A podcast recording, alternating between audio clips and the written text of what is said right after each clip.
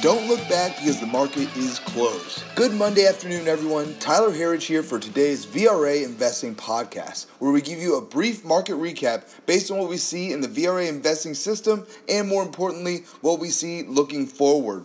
Over the weekend, a 90 day agreement was reached between the US and China, sending US and global futures soaring through the weekend. Uh, here's some quick hitters here from the G20 and US China agreement from this weekend. Starting with the US will no longer uh, plan to increase tariffs on January 1st. The US will hold off on all additional tariffs. Uh, China agreed to purchase a significant amount of products from the United States.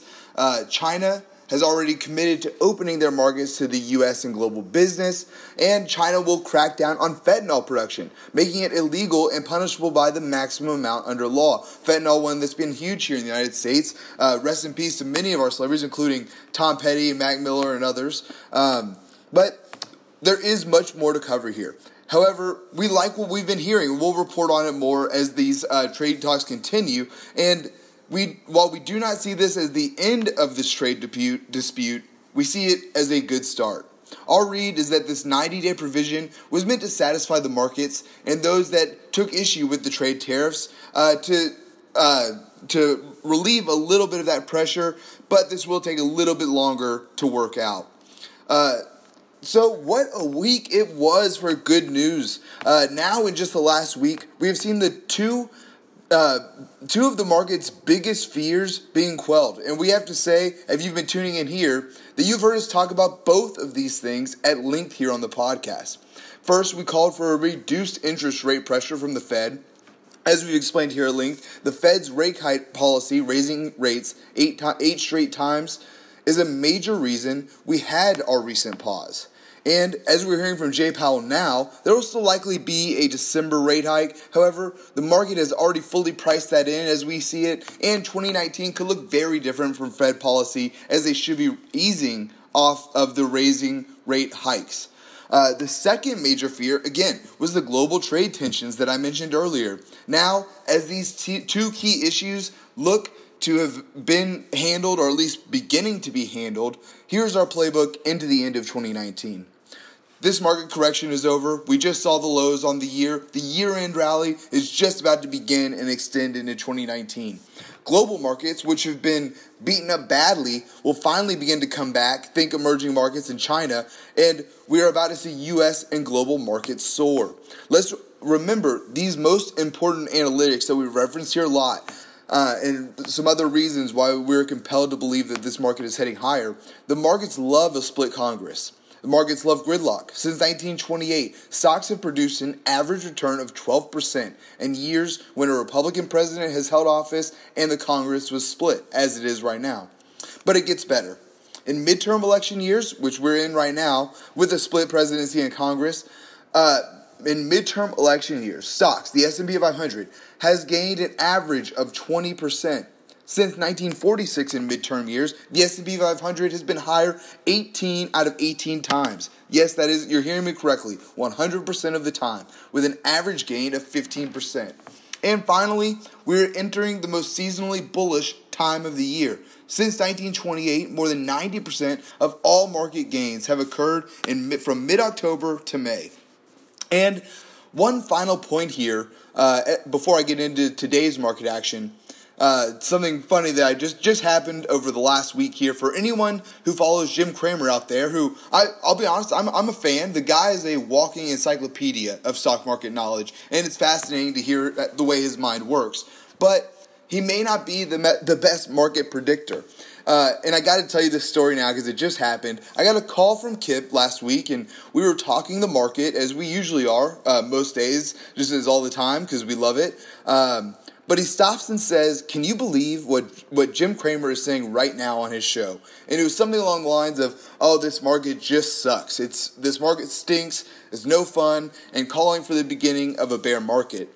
Kip said right then, "We need to be buying more," and that and there was when he said that we might have just seen a bottom. Since that call, Cramer's bear market talks, the Dow has rallied now more than 1,500 points. So I mentioned this story for two reasons. One, even the smartest of analysts get it wrong. I read a stat uh, that something like 90% of fund managers fail to beat the market. Um, however, the second uh, reason here, though, is our disciplined to the VRA system. There are many times in the last month with all of our indexes below their 200 day moving averages and just overall pr- selling pressure of the market that we could have switched to being bearish, and we may have even wanted to at times.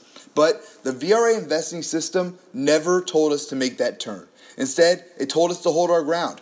At one point, we did drop to 7 out of 12 screens being bullish as the market all fell below, below their 200 day moving average, but the fundamentals, which makes up 70% of our system, never turned negative. This kept us in the markets, kept us aggressively buying.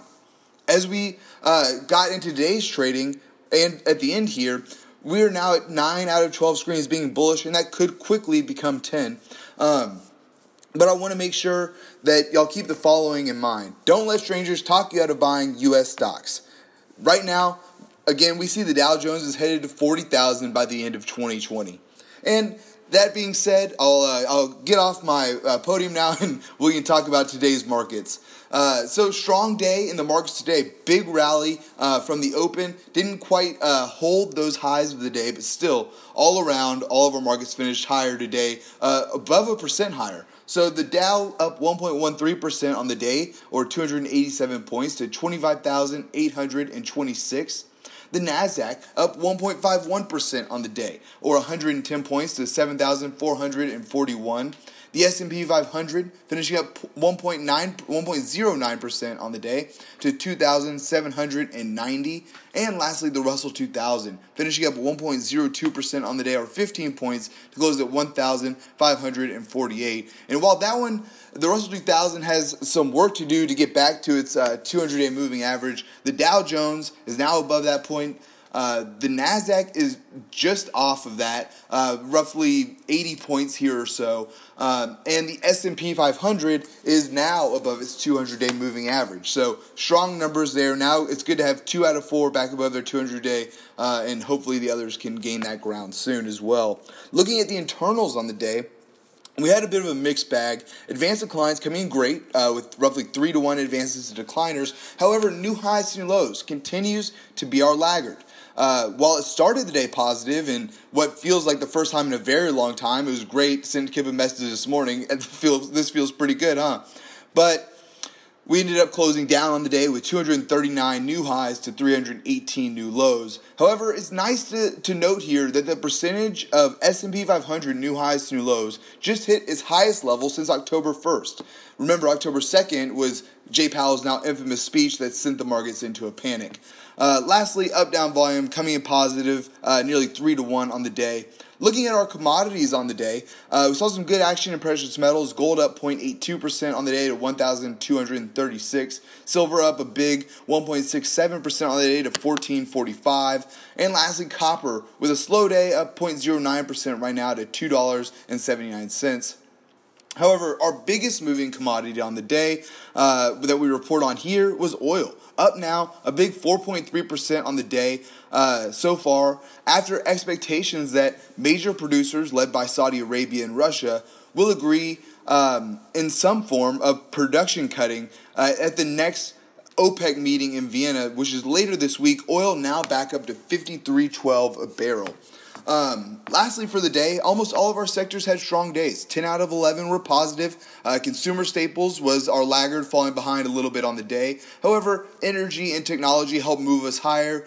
Um, and also, great to see real estate closing positive on the day after falling behind early in the session. Uh, however, as we continue to see this market heading higher, we expect to see a global uh, global expansion here, which will encompass housing as well. Housing will will, conti- will begin to move higher after uh, some recent pressure here, but uh, overall, good things looking up here. And folks, that is all that I have time for here today. Please be sure to subscribe to receive our VRA podcast in your inbox. You can sign up today at VRAinsider.com slash podcast. Thanks again. Until next time, have a great rest of your day. Oh, and a short week this week too. Uh, we will take Wednesday uh, off of trading uh, in remembrance of George Bush Sr. Uh, have a great rest of your day. We'll see you back here tomorrow.